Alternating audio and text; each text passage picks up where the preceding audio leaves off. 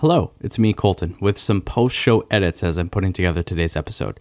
Today's May 6, 2022, which marks the 20 year anniversary of Fall Out Boy's Take This to Your Grave, something we actually neglected to mention in today's episode, even though we totally made that connection 100%. The AP actually just put out an article yesterday about the anniversary album, and I think it captured something that I kind of had a hard time putting into words when this was recorded and that's explaining to younger generations the massive impact that Fall Out Boy has had on the pop punk culture. It can be kind of a challenge. When the band was at the peak of their success, they were constantly pursued by paparazzi, recording with Jay Z for some of their songs, filming music videos with Kim Kardashian. You know, they didn't just sneakily introduce the pop punk and emo scene into the mainstream, they went full out for it. And as fans of Fall Out Boy continue to celebrate the 20th anniversary of that debut album, Take This to Your Grave, it's impossible not to feel a wave of nostalgia when listening to some of the iconic tracks that made the band what it is today. One such track that stands out for myself personally is Saturday, a high energy anthem that captured the spirit of pop punk and the emo scene at the time. Listening to Saturday now, two decades later, it's hard not to feel transported back in time the lyrics, with their honest portrayal of teenage angst, still resonate with some of us who have grown up alongside the band. Even just the start of it. I'm good to go and I'm going nowhere fast. Capture that feeling of being lost and uncertain, which I'm sure is a sentiment that many of us, even as adults, can relate to. I think that Saturday is the perfect portrayal of Fall Out Boy's sound of the time. The driving guitars, Patrick Stump's distinctive vocals, they all come together to create that song that is both catchy and meaningful. So it's no wonder Saturday has become such a beloved track for so many fans over the years. In many ways, Saturday is that time capsule that brings us back to a specific moment in pop culture history. It's a reminder of a time when pop punk and the emo scene was exploding, and Fall Out Boy was at the forefront of that movement. And as we continue to revisit the history of the band that helped shape our youth, I think Take This to Your Grave will always hold a special place in our hearts. So, with that being said, let's jump into the episode.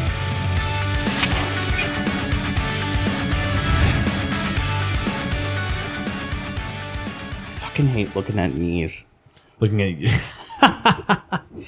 just a couple of pasty knees. Have you seen Have you seen the episode of Always Sunny where um, Mac and Dennis are like making a dating profile for Charlie? Oh, I've seen clips of yeah, it. yeah. yeah. It's like, what are some of your interests? Magnets.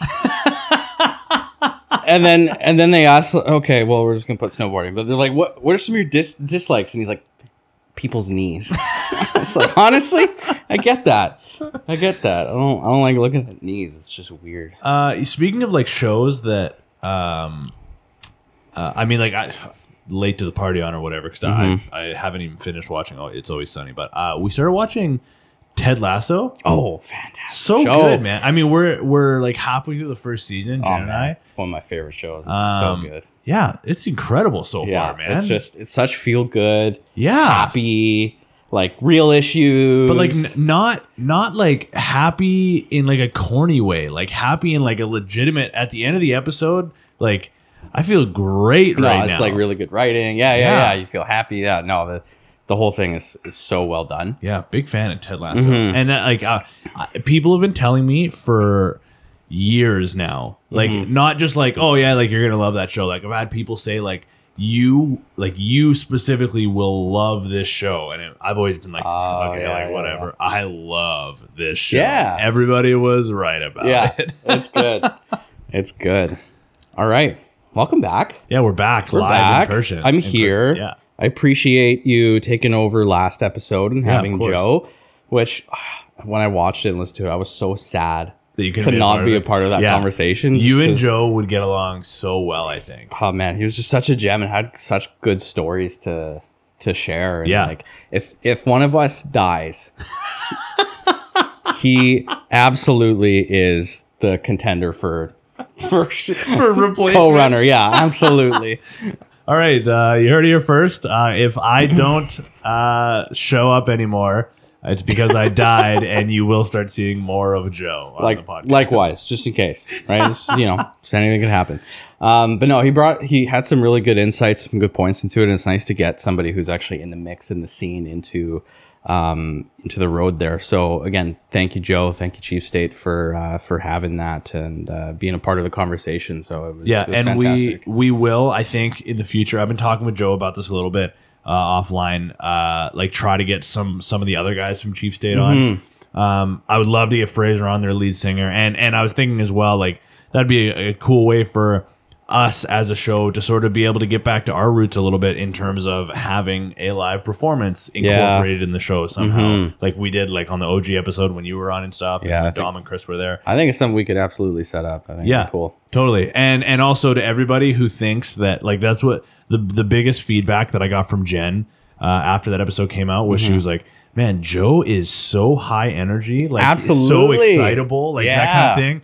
If you think that guy's got energy on a podcast, go see a Chief State show Uh-huh. Yeah. because that guy is just like he said it on there. Like he can he can jam and bounce around in like a one by one little Mm-hmm. cube kind of thing. Man, this guy on stage is so the whole band is is just such an entertaining band to see live. So Yeah. go see them if you get an opportunity. And I don't have the date in front of me, but uh, he did preview one of their shows that's coming up. Yes. uh, with a handful of uh, handful of really good sounding bands in the in the early parts of summer here. So get your tickets, Mm-hmm. which we definitely need to go to. And um, he, yeah, I mean, even you brought up some things from the concert that we went to, you know, for when they opened up for um, The Wonder Years. the Wonder Years, Yeah. and uh, you know, the, somebody saying we're from Vancouver. And I was like, You're not. I forgot about that. And I haven't stopped thinking about that. That's so great. Yeah. So uh, yeah, shout out to Joe, shout out to Chief State. That was uh, that was a really fun interview to do. Uh, I wanted to ask you as well because Yeah. so I haven't I haven't had a chance to we haven't talked in person No, in like a it's month. been a because- while. Yeah, I've um, been gone. and so I mean, obviously, like nobody needs to hear me like rehash my opinion because me and Joe talked about this on the last episode. But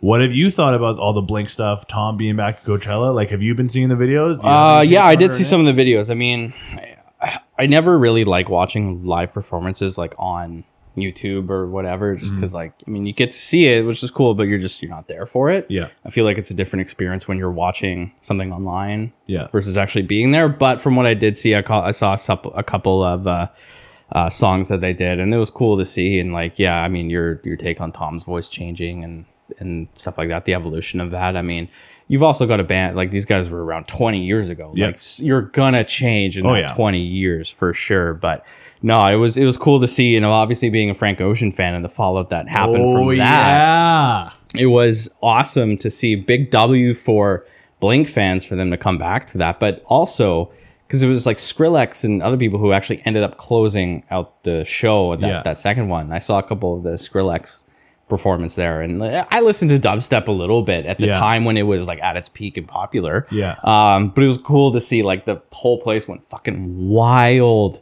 when he played Bangarang. Yeah. And um, I was like, that's a good way to close out a concert, Yeah. especially just from how fucking abysmal Frank's performance was. Yeah. Holy shit. It I'm sucked. so glad you brought that up because I've been meaning to ask you about this. So Mm-hmm. I I want to hear a like uh your version of like the rundown of. I mean, there's not really like multiple versions, but I Yeah. want I want to hear what the rundown of events were uh from what you know Mm-hmm. because from what I saw like I- I'm not a I'm not a huge Frank Ocean guy like you are. You were like in the past. Uh, um, obviously, he doesn't really do a ton of music in, in present day, but from what I see and from what I've understood, he had a set that he was playing at Coachella. He came out like without a microphone, essentially like lip synced to all of his songs. Didn't actually like perform anything aside from just like kind of lip singing and dancing on stage. And then the set got cut early, and he and he walked off stage.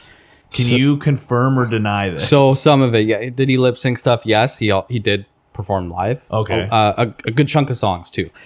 But what had happened was is that obviously a lot of the performances get live streaming on Coachella's, you know, YouTube page. yeah, Frank said no live stream. yeah, So it, basically the whole thing was just a full diva move. yeah, Very obvious that he just didn't want to be there for whatever reason. But Yeah. the reason, so um, I was watching the live stream through somebody's Instagram live, and you were watching a live stream of the live stream. yes, so or no, it was just a live stream of the performance through Instagram live Oh, I see. Okay. um because I was on the Frank Ocean subreddit and people were like, this per- this person's streaming it. This person has a good quality stream. People were like ranking the people that had different like some of the fans that he has, man, it's crazy. Like the, ranking all the live streams for Coachella, who's got the best angle and everything.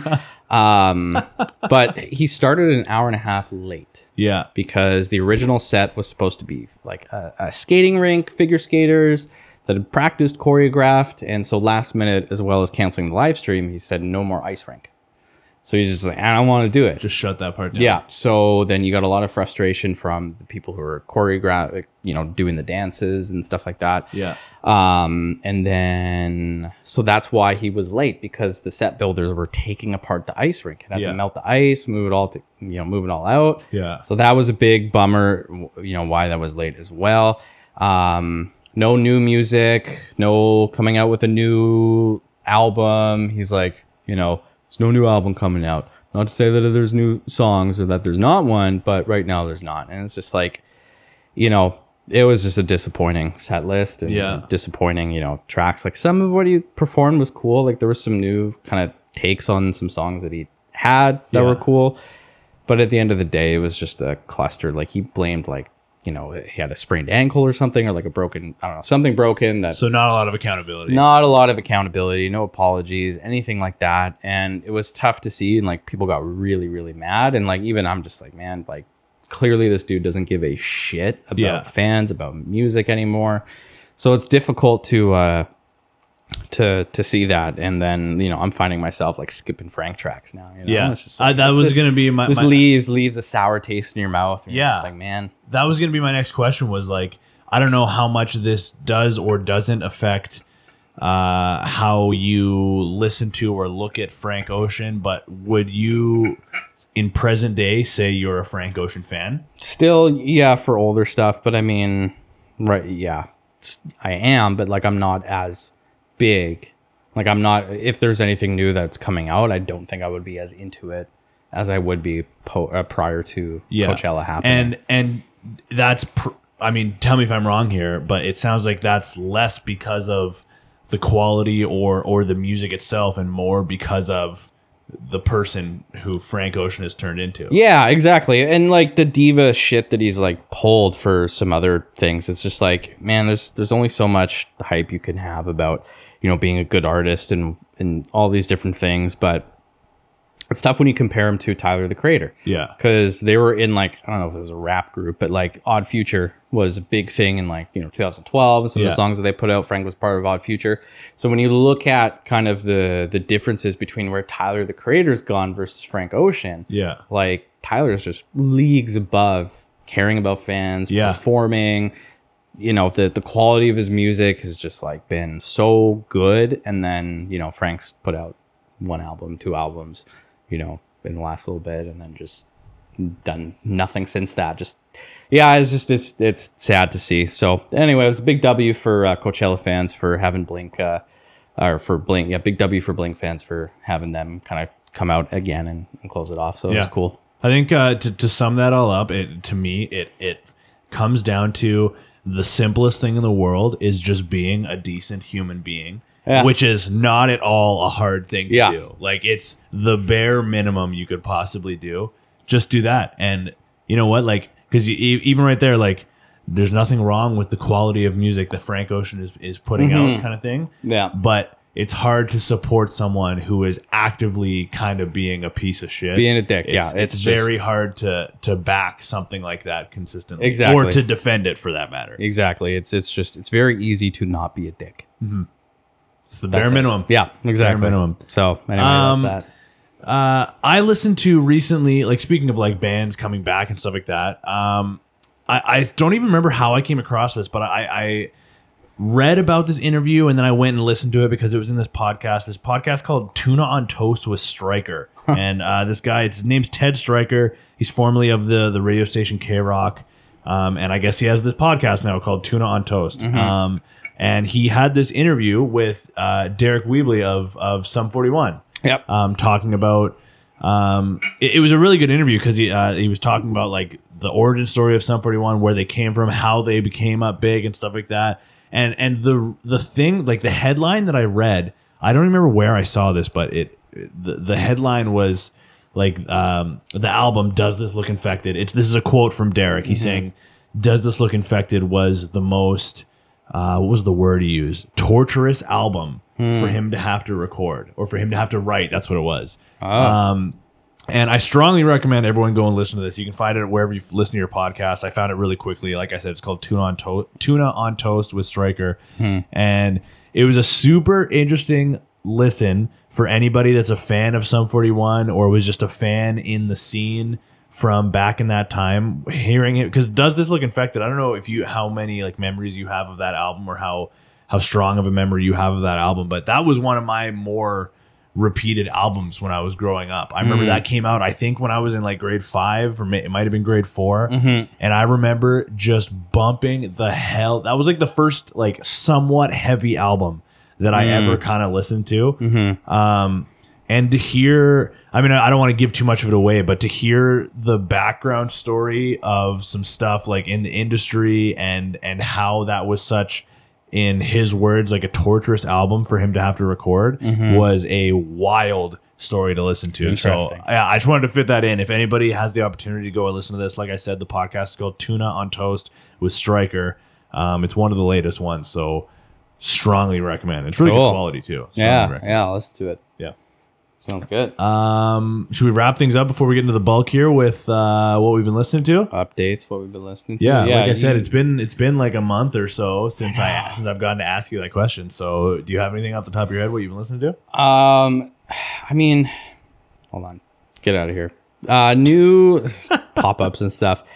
I don't know, nothing new in terms of like pop punk Yeah, that I've been dabbling in. Um, yeah, I don't know. I can't remember like when these new kind of things came into my mind, but I've been playing a lot more guitar lately. So oh, cool. Just How are your fingers? Uh, good. Getting the calluses. Hell Getting yeah. a little, getting a little hard, which is good. um, so I've been listening to a lot of like more guitar type music, I guess. Yeah. Uh, the Avett Brothers have been playing a couple Okay. songs. Love them. They're yeah. good. We love the Avett Brothers. Um, and then I came across, I saw this this girl cover like a song. I was like, she's like, this is a good song. I like the cover. It was like a really good song, and I'd never heard of this guy before. His name's Nick Drake, okay, and two first names. yeah, I know, right? Um, but this is an album from like the 70s, like this guy from the 70s. So I'd never heard of this album before. It's called Pink Moon. 72, this came out. The song's called Place to Be, and it's Okay. like a really, really good song. It's cool, cool artwork and stuff. So um, that one I eventually want to try to play and cover. But yeah, it's got a lot of lot of listens, which is super popular, which I feel like I don't know why I haven't heard of that before. Yeah. But anyway, um, so that was cool. Yeah, not really a lot of new content that I've been in kind of wa- listening in terms of music. Yeah. Um, but uh, yeah, I just like I me and Ben started running a little bit, so I'm finding like good like running like high BPM Yeah. tunes to to run to. So that's that's pretty much it. But Very cool. Unfortunately, not a lot of new like content or music that has just kind of jumped out and been like, ooh, this one's good. Yeah, catching your attention. Yeah. I gotcha. But last podcast, you did talk about the guy that I told you to listen to, and and I've been jamming his Yeah. stuff. Oh my god, medium build. yeah, I'm so I'm I'm so glad your only description of that was that there's a lot of passion in his vocals because holy shit. Mm-hmm. Yeah, what a good. I'm so glad that was so vague. Mm. But as soon as you listen to one of his songs, you're like, oh, there it is. yeah. Love that. Yeah, Yeah, No, so- it's huge. Uh, yeah, I really, I really enjoyed that. And um, and then you also finished the the podcast Hunting Warhead. Oh my god. And it's gotten me into this I'm on this true crime kick Yeah. on for looking for podcasts specifically. Mm-hmm. And I found a few of them. I talked about one last episode that was called like Evil by Design or something Yeah. like that. Uh, I and I found a couple. There's there's one called the Orgasm Cult that I listened to, Okay. where there's also actually a documentary about it on Netflix Oh, um, called Orgasm Inc. Yeah. which is kind of about this like sex cult that was going on. Unreal listen if you just want to listen to the podcast. Mm-hmm. Unreal documentary because I did watch both. Um, and yeah, that hunting warhead one, which was just like blew my mind. With I know, every right? Passing episode, it was incredible, yep. incredible in like a in the worst way. In terms Yeah, just scary. The Yeah, just wild stuff. Yeah. Um, in terms of songs, uh, I've i've uh, maybe I've sent I sent this to you. I, I don't remember if I did or not. I've sent it. I sent it to a bunch of people because I can't stop listening to it. It's very much in the vein or like a similar vibe to Death Cab, Mm-hmm. but it's this band called Pinegrove. oh, I fucking love Pinegrove. The album specifically is called Eleven Eleven. Yeah. Uh, oh, Yeah. The whole album is unbelievable. This, Yep. this whole album. The the first song that caught my attention, it came up on on my Discover Weekly. Mm-hmm. Um, the, the song was called Alaska. okay. Yeah. Such a good song. Yeah. Um, I was just like, jam- I think I sent that song to a couple people, and then uh, my friend Gabby, I brought her up on the podcast a, a handful of times here. She was like, she texted me later and was like, "Yeah, this other song called Respirate on the song on the album on that same album is also really good." And I was like, "Oh yeah, you idiot! Why wouldn't you have listened to the rest of the whole album?" So I album, listened to the yeah. rest of the album. Super good, but Oh, yeah. that song Respite or uh, Respirate uh, hopefully I'm saying that right. I'm a huge idiot if I didn't. But that's uh, first of all, really good song, Mm-hmm. just in general. I think that's the first song that I've heard since the pandemic Yeah. that has a line openly talking about COVID. Oh. It like the line is like when Corona hit, I was Yeah, already yeah, Mm-hmm. feeling pretty out of it, and I like I don't there I hum that line Mm. daily since I heard it. Like I I don't know why it's it's such a weird thought for me to hear a present day band talk about the the, the largest event that happened in Yeah. the world, basically. that yeah. we just finished living through Yeah, kind of thing. You know what I mean? It's like like I've seen there's been there have been a few shows that are set in present day where COVID kind of gets brought up, the pandemic like it's Mm-hmm. I sort hear of I hear references lockdown. Yeah, exactly. And Yeah. and every time it gets brought up like in in in shows and movies and stuff, I'm like, I don't really like we just lived through this. I don't want to Mm-hmm. but there's something about this line in this song that I'm like it's just like hits hits different. Yeah. I loved it. I think it's respirate. Yeah, I think you're right. Yeah. I'm but an idiot. um Yeah, you are. the album that has come out a little bit before that, Cardinal. Yeah. Old Friends is probably one of my favorite songs from them, and it's off that album, Cardinal. Okay. Is that more modern than this? No, it's uh, Cardinal came out in 2016. Oh, okay. I've got the vinyl of 1111, and it's cool. It's like Really? a different color and Yeah. stuff. Yeah, I'll show Oh, it to you this afterwards. is the, the vinyl is a different color than what like I'm looking at here. The green. And yeah, well, the, the the the album cover looks like that. The colored, it's a different color. I see. I think Very cool. it's either green. I think it's actually red. It's like a very bright red okay. vinyl. It's just Very sweet. cool. Okay, I'm gonna listen to that Cardinal album on my, on my drive home. Yeah, no, that is such a good band. I love Pinegrove. Yeah, very cool. Love that. And Um, sorry, you mentioned Death Cab. Yeah. They're playing in the at, at the Commodore in a couple Really? months. Death yeah. Cab is? Yeah. And tickets are 183 fucking dollars. yeah, right.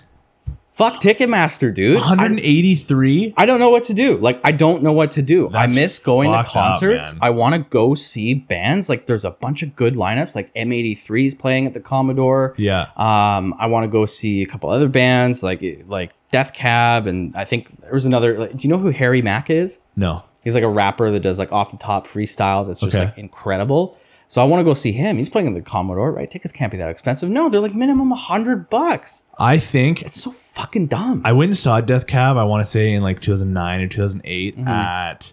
It might have been at the Pacific Coliseum. I want to say those tickets at the Coliseum, which is bigger Yeah. Mm-hmm. than, than the Commodore. I want to say those tickets were like 80 to 90 dollars. yeah, which I would be more than happy. Yeah, a to pay Commodore show, much like the Vogue, like we've Mm-hmm. talked about, should be sixty dollars. That's how much those tickets should be. Yeah. Fuck you, Ticketmaster. Yeah, I'm- Fuck you, I'm so- Ticketmaster. fucking tired of it, man. I want to go see concerts, but I just can't. Can't shell out- justify it. Can't shell out that money anymore. no. sucks. Uh, what do you think? Should we get into the bulk here? Absolutely. All right, uh, So take the reins there, brother. Speaking of going back to your roots, we're gonna take a deep dive on Fall Out Boy. Yes. Yeah. So, um, history, impact, and I mean, I would say one of the most influential bands of 2000s specifically, just because of what what they have. Um, also, I've got show notes for this. I don't know if there is anything like you want to jump in with, you know, your own take for whatever. Yeah, I'll, I'll hop in here and there, but but go for it. Sweet. Um, so from starting out in the Chicago punk scene uh, to, of course, their hits that have just rocked the 2000s, Sugar We're Going Down, thanks for the memories. Uh, they've had a very profound impact on music, the industry as a whole. Um, so whether we're all diehard fans or you know uh, just curious about the band, I think uh, we can go a deep dive into into who these guys are and why they become so popular. So I mean, for me personally, like I hadn't listened to a lot of Fall Out Boy since uh, like Folie à Deux. Um, you know, that's kind of the last time I started listening to them, or that's kind of like the last like I was more into Fall Out Boy. Was Yeah. After that album, kind of tapered off with some of the other, um, you know, with some of their other albums, and you know that goes to a conversation that we had before about like the evolution of these bands and pop punk. And I was just gonna say because that's sort of when they started to veer away from Mm-hmm. um like the pop punk or punk rock scene and started to go more towards like the radio friendly pop kind of stuff. Yeah, and because like for anybody who's obviously heard "Take This to Your Grave," the first, uh, well, not really their first, but like a good. I mean, they had an EP before studio album, "Take This to Your Grave." Mm-hmm. Clear that they were just pop punk through through and through, which Yeah. I still think is a great, great album. But I mean, when a band is able to evolve into how big they are, like it's very clear that it, it's not just they're a pop punk band; they're just all a bunch of really talented musicians Yeah. that's just plain and simple that they're able able to do that and that's why you know a lot of them have like you know you get the accused of selling out to change your sound and you know to some extent that's probably true because you're getting a lot of money Yeah, totally.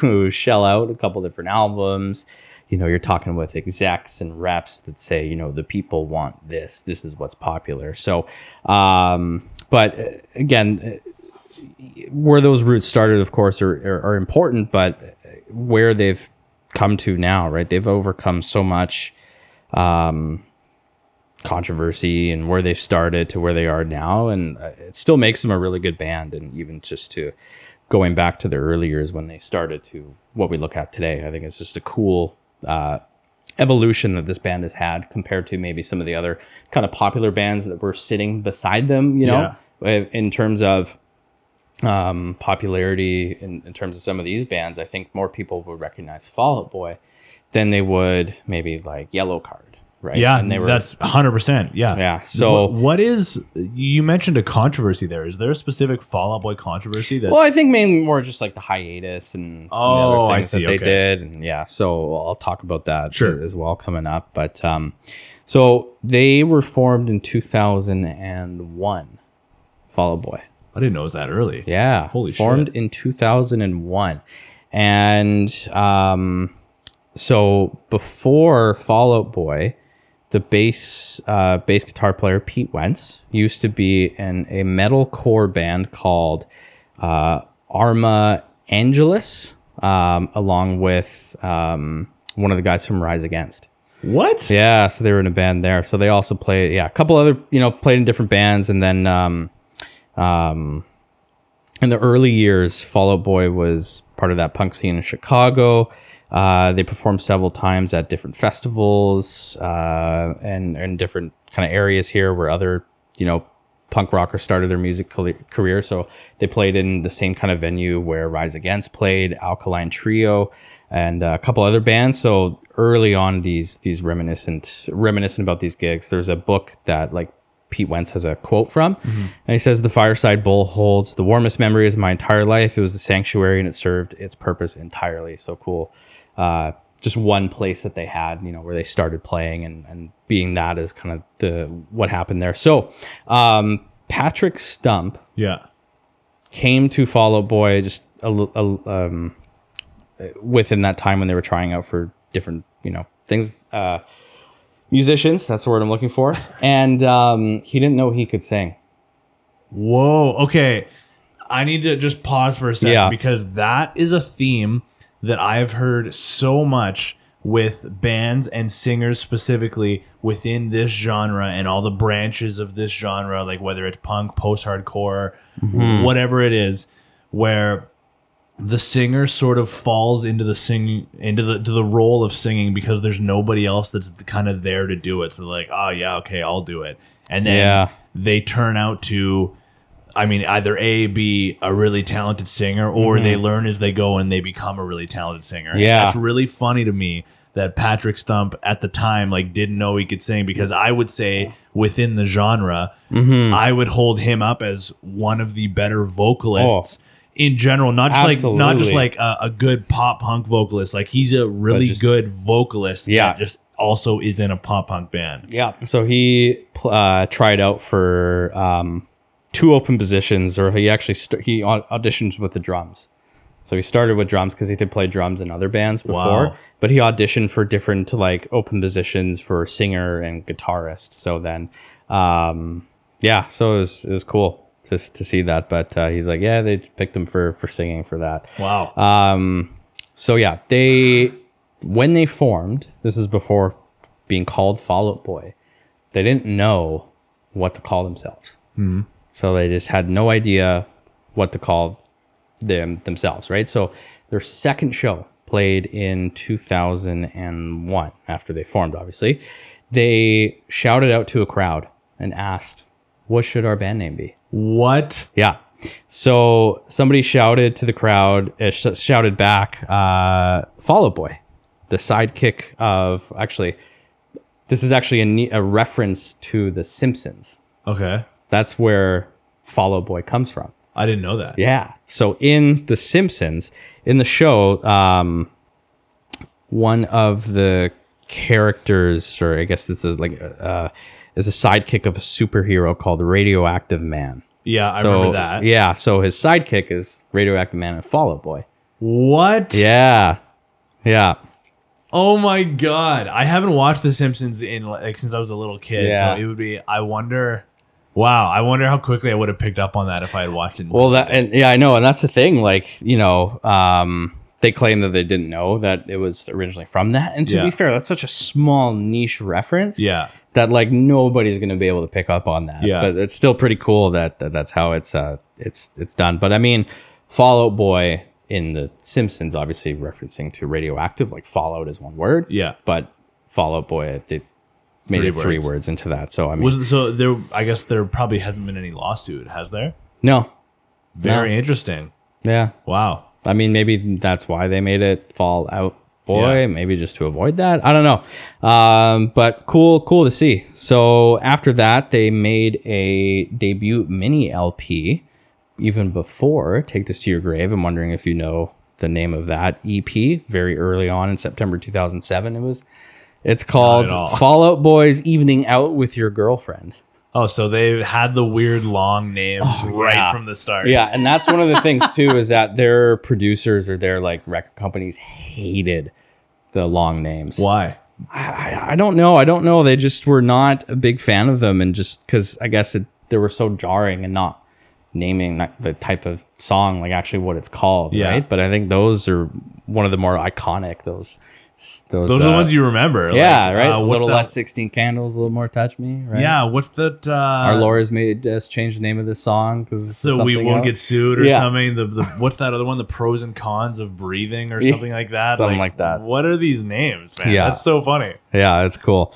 Um, so where where's my, my notes here? So, um, yeah, so that that first EP that they had recorded on a very low budget, rush schedule, everything like that. So I mean, they're trying to put something out there as quickly as they they can. So it eventually sold over 127,000 copies. Uh, this was by 2008 though. Finally, they sold all of this, but um, no, it's cool to see. So um, and one of the cool things is that when they you know when they started when they were touring um, they made sure that all of the uh, like everybody in the band got all the splits they split the money equally Very cool. which you know is important to to do especially if you know you are a lead front man or whatever Yeah. you know some people might recognize you more That but lead, that's that lead singer syndrome Mm-hmm. that uh, the people fall victim to too often. yeah it's a crazy thing to to i mean experience that and i don't know All of, all, it's probably pretty easy to fall victim to totally, it is. All of a sudden, like you got people carrying your gear for you. Plus, like in general, you don't have as much gear. Yeah. you're the guy that's get or the person that's getting recognized the quickest. You're usually in the front of the photo shoots, kind Yeah, of thing. you Like, are- very easy to fall into. all just that big dopamine kick that you're getting each each time, and you're gonna do whatever you can to keep in that, keep getting that. So yeah, that's probably but it why. comes back to like we talked about with Frank Ocean, the bare minimum. Yeah. just be a good person. exactly, you'd think. Um, so another fact, kind of going through, is that uh, Patrick Stump has synesthesia. What is that? Do you know what that is? I don't. Okay, you just asked a question. Makes sense. um, so synesth- synesthesia. Okay, go on.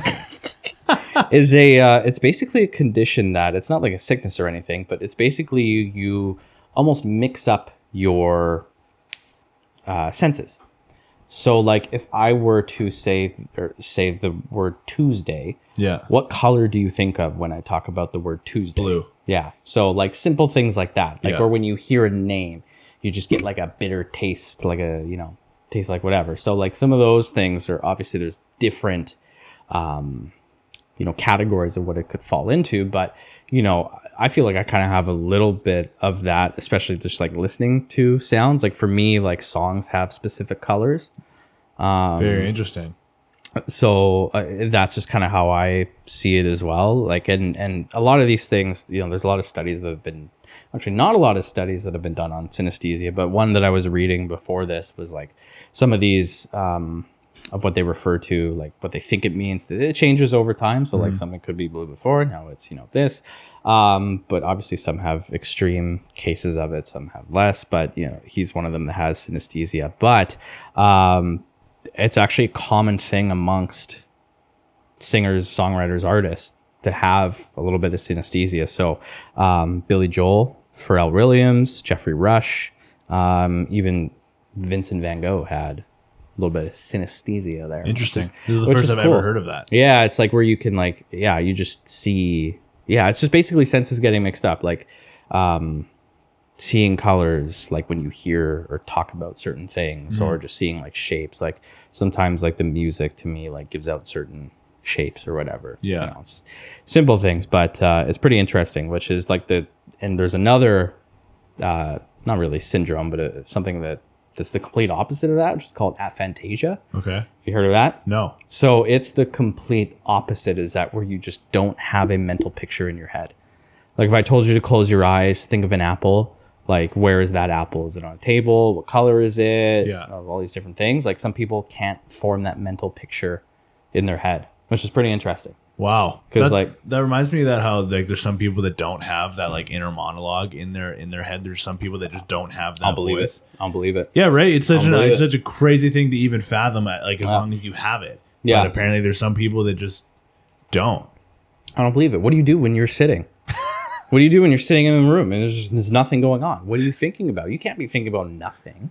Who's to say? I don't know. There's some dumb people out there, maybe. They just don't think about anything, but You heard it here first. Whatever this thing is called is directly related to how smart or stupid you are. You heard it here first from Colton. Oh man, yeah. Um, I'm just rifing off some like uh, some cool facts, you know, that that have happened throughout the years.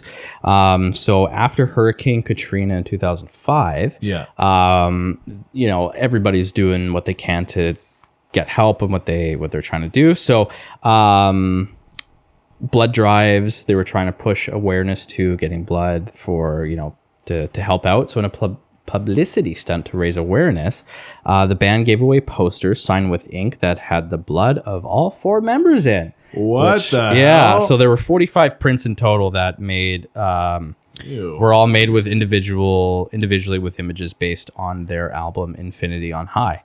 Um, so uh, Pete Wentz said that they did this as a tribute to Kiss, who uh, actually did this in 1997, um, where they partnered with Marvel to produce a, a comic book printed in the band's blood as some of the Ew. yeah, right. And I mean, bodily fluids, that's actually, yeah, that's not a brand new thing that they've done, which we'll talk about later on.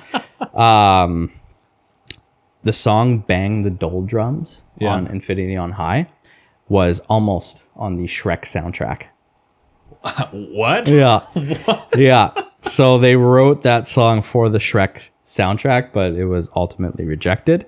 Um, So they just used it as a regular song. yeah, I, I can't. I, I don't know how much changes they made from when they pitched it to them versus what it ended up to be on the album. Yeah. Um, but they first we wrote. Uh, they said that they wrote you know it for 2004, 2005 for, for Shrek. Um, you know they saw the rendering for it being in there. They looked at it. Then they went back to the studio and said they asked us for that, but they don't know that's what they want. We should give them what we think they want. And then they're like, you can imagine how well that went. So it didn't go over too well. Um, so they didn't like the song, uh, but they yeah they liked it enough to put it on Infinity on High. So um, Who would- do, do you have down there in your notes who that quote is from? mm, Pete Wentz. I knew it was gonna be Pete Wentz. I've heard, so I don't have any way of confirming this. Yeah. Just from what I've heard, is that Pete Wentz is kind of the brains behind Fall Out Boy. No Yeah. disrespect to anybody else in the band, but Mhm. in terms of the direction that they've gone in, apparently Pete Wentz is somewhat of a marketing genius. Yeah. Um, and he, again, like I don't know have any way of confirming this, but apparently he was the one that pushed them in the direction of veering away from the punk rock, pop punk stuff to get into the pop scene, and then in present day has been the guy that has said, "All right, guys, like let's go back to our roots here and put out."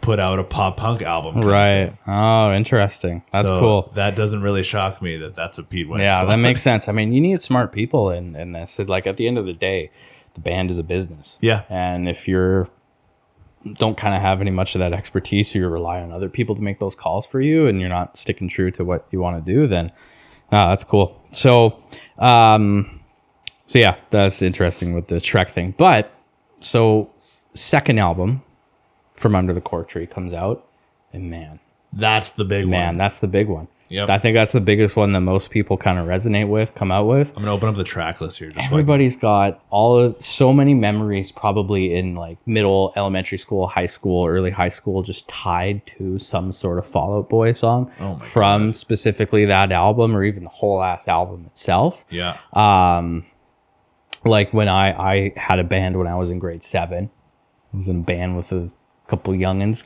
and um, you know we were covering Fall Out Boy all Yeah. the time, and just like sugar, we're going down. That song to this day still slaps. It's still good. Absolutely holds up. I have memories of being in School of Rock in grade 11 and like I mean all the instruments are always set up. The drum set is always on the stage. You just have to go get guitars real quick, but mm-hmm. obviously there's only a handful of guy of people in the class that were drummers.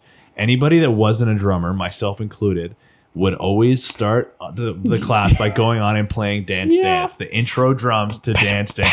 And then the, somebody, it would it progress to somebody grabbing the bass and doing the bass line real quick. This so and then easy to cover. all of a sudden these people that you're not in a band with you're all jamming dance dance Yeah. kind of thing and that, that was in so when did that what year did this album come out this was in 2005 when i was in school of rock for the first year that was like 2011 and we were Yeah. still like that was the go-to song that we would always start the class with Yep, absolutely. Yeah. Um, I've got a dark alley and a bad idea that says you should shut your mouth. Like some of these things are so great. um, I, lo- I love this one. Champagne for my real pen. For, uh, champagne for my real friends. Real pain for my sham friends. I love, I love that title track. It's just so good. Um, but yeah, man, just so many memories with this album, like physical CD copies of it, um, going to see them live, all these different things. I some think, cool music videos too that went along Yeah. with these songs yeah, I think that is just kind of the peak of like they. I feel like yeah that they were just everywhere at that time. Just everybody was just talking about you know playing that and, and everything there. So yeah, just cool to see how that just massive massive hit played everywhere. Um, and I think yeah, it's a really important album in in their career into where we are now. Um, this is kind of jumping a little bit times and stuff like that, but um, they wanted to have a world record of most continents played in. So they tried to play a show in Antarctica. and oh so they didn't succeed Did not succeed. I, don't, I don't know what happened, but they just weren't able. They were not able to play on all seven. i was gonna say so that's got to be the one continent that doesn't get played on yeah, yeah. damn But Patrick and Pete have ended up achieving a world record. Uh, this was in 2008, before releasing Folie à Deux, yeah um, where it was the world record for uh, most interviews in 10 hours. oh yeah. do you have the number there So um, the two musicians took over the radio at Premier Studios in Los Angeles for Halloween, beginning at 3 a.m. in the morning. They took part in interviews with radio DJs that were all about eight to 20 minutes each and only took brief breaks to eat snacks or go to the bathroom. So after 10 hours, uh, they had beat the previous record of 57 interviews conducted, but decided to keep from going as long as possible. They completed 74 interviews in 24 hours. Oh my god. Yeah, earning a spot in hell? the in the Guinness Book of World Records for that. Oh my god. I there's no way that that could ever be done from the perspective of the person conducting the interview. There's nobody some there's no way anybody could conduct even close to that amount of interviews in a day. And the only reason I'm saying that is I mean, I guess it could as if it's a Well, they're the ones who are answering questions. Exactly. That's the thing. Like if you're being interviewed, Yeah. if for sure not to take anything away from this weird world record, Mm-hmm. but you don't have to do any prep there. You're just, especially when you're the band, you're a Yeah. popular band at the time. Like you're just firing off the hip. If you're the one and like asking the questions, like you have to have prep done. Yeah. you have to be able to carry this energy. For I mean, the person being interviewed has to as well, but. That's crazy shit, man. Interviews are, are tough in general. To do anything close to that many is Totally. holy shit. Yeah. So I mean, yeah, I mean, uh, after that many interviews, you must get asked the same fucking questions. Totally. just probably get so tired of answering. Your brain has to be mush at the end of that. Yeah. No kidding. Like, yeah, I can't even imagine. Like, That's I mean, funny. I friggin' speak for a living, but even that. oh my god. Yeah. Brutal. Brutal, brutal, brutal. But anyway, um, so you know, we talked about the From Under the Cork Tree, just so many good memories with that. We got Infinity on High. We talked a little bit about those albums, I think, previously in some of our other Yep. past episodes. So, I mean, not much needs to be said just about the cultural impact that they have and had had with that. Um, but their hiatus in 2009 was something that, you know, where they decided to kind of shift um, to more solo projects. And um, Pete Wentz partnered with, you know, Bebe Rexha. No. That's just like another artist. I don't really listen to her much. Okay. Uh, they had an electronic group called Black Guards or Black Cards rather. Um, and then some of the other uh, band members, Andy and Joe, f- uh, started a hard rock group called the Damn Things. And then Patrick tried to do some of his own solo stuff. So I remember I remember the Patrick Stump solo era. I, I feel like I feel like that was something we missed in some of our other podcasts we were talking about. Did we talk about we were talking about like um We talked about side projects. Side projects, We never right. talked about like solo things or whatever. I mean, I guess yeah. they in a way can go hand in hand, but that, I mean that could be an interesting deep dive in and of itself. Like Yeah. people that have gone and tried to do their own thing. I never got in I never actually listened to any of the solo projects that Patrick did. Did you? Uh little, little bits like I remember his solo era, um, but this was around the time where, um, I mean, yes, they're doing their solo thing. Yes, they're on hiatus, but um, even like leading up to that, there was a, a little bit of a change in Fall Out Boy, and it it the change led to what they ended up becoming, which was more of like I said before, like radio friendly, more pop focused kind of thing, which uh, in while in present day i'm way more open to that kind of a change back then like if you weren't playing heavy guitars that had the crunch sound effect and had like a drum beat get out of my face like i don't want anything to do with you Yeah. at that time of my life Mm-hmm. Totally. And that's you know, that's fair. And I think that is why when he tried to go solo, like the what he was trying to put forward just wasn't meshing with what that current, you know, it's music kind of tastes were blending to. So in do you know what actually brought back the band together? no i don't It was Patrick Stump writing a blog post. really Yep, self-titled blog post, 2012. Uh, blog post titled "We Liked You Better Fat: Confessions of a Pariah." and uh, so in it, he describes how he felt like a failure because his solo career had not taken off like he was he had hoped.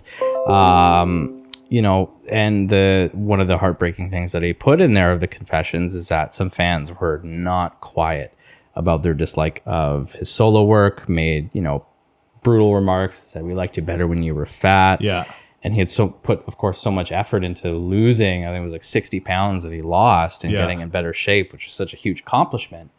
but like, yeah, just brutal comments to to do that. So once Pete, uh, once Pete read the post, uh, he reached out to Patrick saying, "I know what you need. You need your band." And then they reunited Fall Out Boy and released their next album, Save Rock and Roll, in 2013. From that, And that is when I was I was completely checked out of Fall Out Boy. Yeah. This was the era where I didn't not I mean it's not like I was actively being like, man, fuck Fall Out Boy, Yeah. kind of thing. But it got I remember hearing that their song like Save Rock or whatever the sing, the first single was. I forget what the Mm-hmm. title was off the top of my head, but I remember thinking like eh, this is it, it was the same kind of kind of vibe as like when Tom DeLonge in Angels and Airwaves was like we're gonna make the best rock album that's ever graced Right. the earth and everyone's like uh, will you though? Like, let's like, Yeah. chill out a little bit here. And then just in general, I in back to like Fall Out Boy, like I just generally didn't really like the direction they were going in. Mm-hmm. So it's not like I was actively being like fuck Fall Out Boy. I just I kind of like nothing to them. Yeah, I was just like, didn't- I, they didn't take up any real estate in my brain at that point. yeah, exactly, and yeah, that was a long hiatus, 2008 to 2013. Yeah. quite a while. So I mean, it, it's cool to see kind of their back, but I mean, yeah, you look at some of the past, you know, to to where they are now, huge, huge difference. But I mean, so much now that so much for Stardust, their newest album. Um, I, I I think some of it's really good, like Love from the Other Side. I, the kind of the the single that they put out in the first track on the album, I think is is pretty good. Um, so I enjoyed listening to that. But I mean, kind of just wrapping up a little bit here, we know uh, since that early 2000s, right? We know that they've helped shape sound of emo, pop punk, punk rock influences on, and we know that they've got countless influences on different bands and artists throughout that. So they got catchy hooks, they got relatable lyrics, they got that punk energy, that pop that's that's in there. Um, but you know that subculture in 2000s even going back because that's that's what i you know remember the most and refer to the most Yeah. was just even just like the the the classic like fashion of like that early to mid 2000s like skinny jeans Yeah. eyeliner um stripes checkerboard everything Yeah. huge huge influence to that so i mean and and all these graphic tees i have so much graphic tees Yeah. man Blue this- Notes, baby. Oh, Blue Notes. Blue Notes, all baby. the time.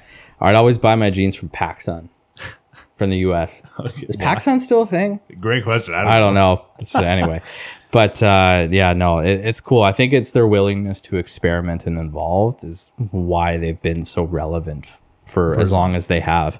Um, so, I mean, to kind of cap it off, uh, we know that their legacy is a testament to the power of music to connect people and uh, inspire them to be themselves. Do you have just while we're wrapping up Yeah. here? Do you have like a final thought in terms of like if I if I just say to you Fall Out Boy, like Mm-hmm. what what is the overarching image or like what's what's the thing that stands out to you? Whether it's a song, whether it's like a picture, whether it's a, a uh, one of their performances or, or like uh, what it, what is it about Fall Out Boy that stands out to you like the most? One thing. I think it's the it was the feeling off from under the cork tree of just like listening to the tunes and just getting like so amped up and Yeah. excited and just like the the music was so cool and the, the lyrics were fun and just like it's the experience of listening to that album like no matter where I was what Yeah. I was doing I pull out the old iPod Nano right? Swipe over scroll over to Fall Out Boy tick, tick, click on it and then and then uh, and then pop open uh, pop open the the album. I think it was cool. And then yeah and the physical copies of the CDs and like opening up a CD and like seeing what's inside the little, little mini poster you get inside there right? All those things are cool. But one thing to kind of end off of is one of their newest things that they've done um, is that they've made their newest album, So Much for Stardust, available on vinyl uh, with 50 copies infused with the band's tears. What? Yeah. How do you what? Yeah. so, of course, they sold out instantly. Um, do you know what they call it? No, what? Crynyl. Oh my god. But yeah, every Crynyl release is filled with actual tears from the artist. Yeah. So they gather the tears, dilute them into uh, some sort of optimized solution, then seal them in each record uh, using some pr- proprietary cr- Crynyl seal technology. oh man, it's good. I mean, like their their their the website blurb says music is more than just sound waves. It's passion, struggle, and emotion.